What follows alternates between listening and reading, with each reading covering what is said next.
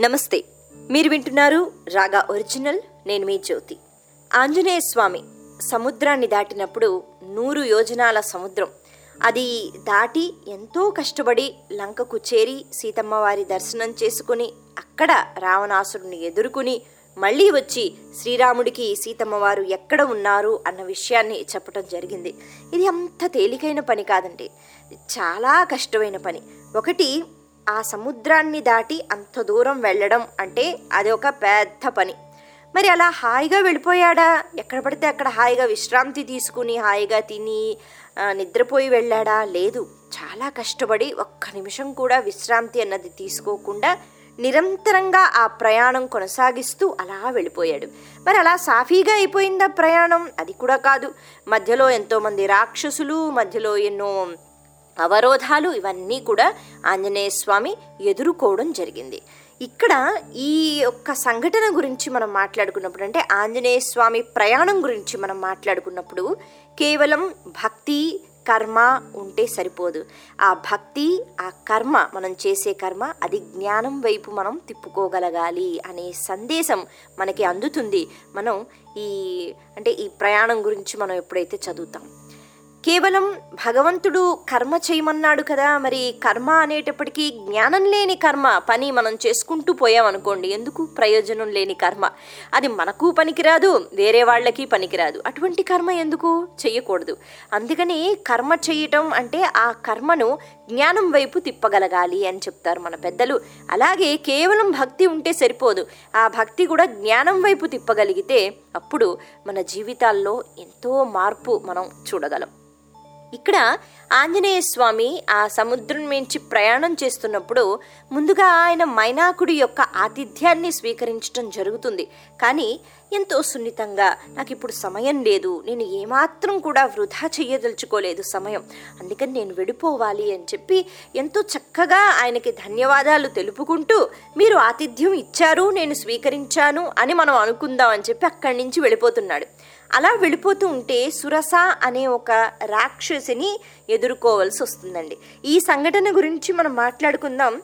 తద్వారా మనం కేవలం కర్మ అన్నది సరిపోదు కర్మ అన్నది జ్ఞానం వైపు మనం తిప్పగలగాలి. బలంతో పాటు బుద్ధి కూడా ఉండాలి. ఇంకా ఒక్కొక్కసారి బలం కంటే అంటే శారీరక బలం కంటే బుద్ధి బలం అన్నది చాలా బాగా మనం ఉపయోగిస్తే బాగుంటుంది అన్న విషయం మనకు అర్థమవుతుంది. మీరు వింటున్నారు రాగా ఒరిజినల్. మన సంస్కృతిలో ఈరోజు మనం ఆంజనేయ స్వామి చేసిన ఆ ప్రయాణం ఆ ప్రయాణంలో ఎదురైన ఇబ్బందుల గురించి మనం మాట్లాడుకుందాం. సురస అనే రాక్షసి ఎదురుగా నించుంది. అయితే ఆవిడ నిజంగా రాక్షసి కాదండి ఆవిడ ఒక నాగమాత.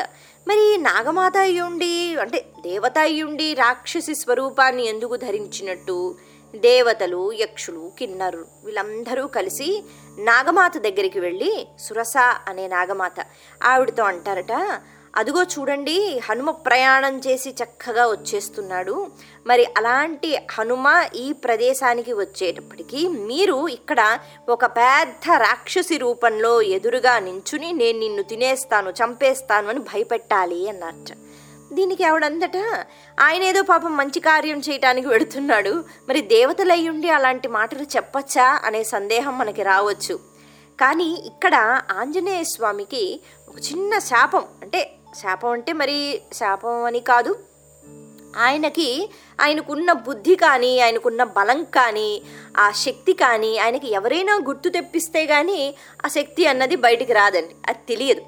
అందుకని తనలో ఉన్న ఆ బుద్ధి బలం ఏదైతే ఉందో ఆ తేజస్సు ఏదైతే ఉందో ఆ జ్ఞానం ఏదైతే ఉందో అది ప్రకాశింప చేయడానికి దేవతలు ఇటువంటి అవరోధాన్ని ఇక్కడ సృష్టించారు. ఎందుకు సృష్టించాలండి? ఇప్పుడు అవసరమా? అంటే అవసరం. ఎందుకంటే ఎక్కడికి వెళ్తున్నాడు? లంకా నగరానికి వెళుతున్నాడు. లంకా నగరం అంటే అదేమన్నా విహారయాత్ర చేసినట్ట కాదు. అక్కడ ఎంతోమంది రాక్షసులు భయంకరమైన రాక్షసులు ఉన్నారు. మరి వాళ్ళందరికంటే మించిపోయిన రావణాసురుడు ఉన్నాడు. అక్కడ బలము కావాలి బుద్ధి కావాలి జ్ఞానము కావాలి. ఇలా ఎవరి దగ్గర అయితే ఇవన్నీ పుష్కలంగా ఉంటాయో వాడు చక్కగా వెళ్ళి మళ్ళీ తిరిగి హాయిగా మళ్ళీ తిరిగి రాగలుగుతాడు. అయితే ఆ బలం అన్నది ఆ జ్ఞానం అన్నది బుద్ధి అన్నది హనుమలో ఉన్నాయి. కానీ అవి ఒక్కసారి బయటికి తీయాలి. హనుమంతుడికి కూడా అవి గుర్తుకు రావాలి. నా బుద్ధి ఆయన బుద్ధి వాడగలగాలి. అందుకని ఒక అవరోధం. మనం కూడా జీవితంలో ఏ కష్టాలు పడలేదనుకోండి ఎక్కడ నేర్చుకుంటాము? ఏమీ నేర్చుకోలేం. హాయిగా జీవితం సాగిపోతూ ఉంటే మనకి ఏమీ నేర్చుకునే అవకాశం ఉండదండి. కష్టాలు వచ్చినప్పుడు సమస్యలు వచ్చినప్పుడు వాటిని ఎలా దాటుతాము? దీనివల్ల మనం ఎంతో నేర్చుకుంటాం అన్నమాట. అలా ఆ బుద్ధిని ఆవిష్కరింప చేయటానికి దేవతలు ఈ అవరోధం అన్నది ఇక్కడ ఏర్పరిచారు. మొత్తానికి సురస ఆవిడ రాక్షస రూపాన్ని ధరించి ఒక రాక్షస స్త్రీగా ఆవిడ అడ్డంగా నించుని ఉందట. ఆవిడ అంటుంది దేవతలు ఇచ్చిన వరం నువ్వు హనుమ నాకు. కాబట్టి నువ్వు ఇప్పుడు నా నోట్లో దూరాలి నేను నిన్ను భక్షించాలి తినాలి. మరి ఎలా అండి? అప్పుడు వెంటనే హనుమ అంటాట తల్లి బాగుంది దేవతలు ఇచ్చిన వరం అని చెప్పావు. బాగానే ఉంది. కానీ ఇప్పుడు విషయం ఏమిటంటే అని ఆయన దశరథ మహారాజు దగ్గర నుంచి అసలు శ్రీరాముడు ఎవడు సీతమ్మ వారు ఎవరు వాళ్ళకు వచ్చిన కష్టం ఏమిటి ఈయన ఎందుకు వెళుతున్నాడు ఇవన్నీ చెప్పడం మొదలుపెట్టాట ఒక మంచి కథ. ఆ కథ అంతా చెప్పిన తర్వాత అందుకని నేను వెళుతున్నాను. వెళ్ళి వచ్చిన తర్వాత మళ్ళీ మీరు ఇక్కడే ఉండండి. మళ్ళీ నేను ఇక్కడికి వస్తాను. అప్పుడు నేను మీ నోట్లో దూరుతాను. అప్పుడు మీరు నన్ను భక్షించండి. మీరు ఏం చేసినా నాకు పర్వాలేదన్నట్టు. దానికి సురస అదంతా విన్న తర్వాత చాలా బాగా చెప్పావు. ఎవరైనా అంతే కదండి. నేను వెళతాను ఆ పనులన్నీ చేసుకుని వస్తాను ఆ తర్వాత నీ దగ్గరకు వస్తాను అంటే ఎవరు నమ్ముతారు? ఆవిడ కూడా అందట బాగుంది బాగానే చెప్పావు. కానీ నేను నిన్ను నమ్మినా నమ్మకపోయినా బ్రహ్మదేవుడి దగ్గర నుంచి నాకు ఒక వరం ఉంది. అదేంటి అంటే నా ఎదురుగా ఏదైనా ఉంటే అది ఒక పదార్థం కావచ్చు ఒక జీవి కావచ్చు ఎవరైనా కావచ్చు. అది నోట్లోకి వెళ్ళాల్సిందే. అది బ్రహ్మదేవుడు నాకు ఇచ్చిన వరం. ఇప్పుడు నేను అడ్డంగా నించున్నాను. నువ్వు ఎదురుగా ఉన్నావు. ఇప్పుడు తప్పించుకోవడానికి వీలు లేదు. నువ్వు ఎలాగైనా నా నోట్లో దూరాలి. తప్పదు. తప్పించుకుని వెళ్ళే ప్రయత్నం చేసేవా? అది నీ వల్ల కాదు. ఎందుకంటే బ్రహ్మదేవుడు నాకు అవరం వరం ఇచ్చేశాడు. అందుకని ఏదైనా నా నోట్లోకి దూరాల్సిందే. అందుకని నువ్వు వెళ్ళిపో. హాయిగా నువ్వే దూరితే గనక నీకు ఎటువంటి ఇబ్బంది ఉండదు. మళ్ళీ మళ్ళీ నేను చెప్తున్నాను బ్రహ్మదేవుడు ఇచ్చిన వరం అని ఆవిడ అంటుందట. అలా అన్న వెంటనే ఇక్కడిప్పుడు ఏం చెయ్యాలండి? నేను నోట్లో దూరను అని అక్కడ యుద్ధం చేస్తే నోట్లో ఏదైనా దూరుతుంది అన్నది ఆవిడకి ఉన్న వరం. మరి ఇక్కడ బలం కాదు. ఏం చూపించాలి? బుద్ధి అన్నది చూపించాలి. ఇక్కడ తనకున్న శక్తి అన్నది కాదు. జ్ఞానంతో ఒక్కసారి ఆలోచించి బుద్ధి బలాన్ని ఇక్కడ ఉపయోగించాలి. ఇప్పుడు ఆలోచిస్తున్నట్ట హనుమ. ఏం చేస్తే తప్పించుకోవచ్చు? ఆ సమయంలో అక్కడ భక్తి అన్నది కాదు. అక్కడ శక్తి అన్నది కాదు. అక్కడ జ్ఞానం అన్నది అవసరం. సరే. ఆయనకి ఆ బుద్ధి అన్నది ఒక్కసారి వెలిగిపోయింది. ఇటువంటి కష్టం వచ్చినప్పుడు వెంటనే ఆయనకి ఆ ఆలోచన వచ్చిందండి. ఆయన ఏం చేశాడు అన్నట్ట తల్లి నువ్వు మరి ఇలా ఉంటే నేనేమో ఇంతున్నాను నీ నోట్లో నేనెలా దూరేది? కాబట్టి నువ్వు పెద్ద ఆకారంగా మారిపో. అంటే పెద్ద నోరు పెద్ద రాక్షసి. మరి అలా నోరు పెద్దగా చేస్తే నేను దూరిపోతాను. నాకు కూడా తేలిగ్గా ఉంటుంది. ఎలాగో నువ్వు చెప్తున్నావు తప్పేది లేదు కాబట్టి నేను దూరిపోతాను అన్నట్టు. అసలే రాక్షసి పెద్ద స్వరూపం. ఇంకా ఆవిడ పెద్దగా అయిపోయి అంత పెద్ద స్వరూపానికి అంత పెద్ద నోరు అనమాట ఆ నోరు పెద్దగా చాపిందట. ఆ ఇకరా దూరు అని. ఇప్పుడు ఏం చేశాడు ఆంజనేయ స్వామి? వెంటనే చాలా చిన్న రూపంలో సూక్ష్మ రూపంలో ఆయన మారిపోయాట ఈవిడ చూస్తే అంత పెద్ద ఆకారాన్ని పొందింది. అంత పెద్ద నోరు. ఆ నోటికి ఈ ఆకారం చూస్తే మరీ చిన్నగా అంటే ఒక చిన్న చీమలాగా చిన్న దోమలాగా ఆంజనేయ స్వామి మారిపోయాడు. మారిపోయి ఇప్పుడేం చేశాడు? అలా లోపలికి వెళ్ళాడు అలా బయటకు వచ్చేసాడు ఎప్పుడు వెళ్ళాడు ఏమైనా తెలిసిందా? తెలియలేదు ఎందుకంటే అంత పెద్ద నోరు. అలా వెళ్ళి అలా వచ్చేసేట. వచ్చేసిన తర్వాత అప్పుడు తన రూపాన్ని పెంచి ఇప్పుడు బ్రహ్మదేవుడు నీకు ఇచ్చిన వరం ఏమిటి ఏదైనా లోపలికి వెళ్ళాల్సిందే నేను లోపలికి వెళ్ళాను మళ్ళీ వచ్చాను. మీరు నన్ను తినకపోతే నా తప్పు కాదు కదా? నేను లోపలికి వెళ్ళాను వచ్చాను. అందుకని ఇక నేను వెళ్ళిపోతాను. నాకు మీరు దారిచ్చేయాలి.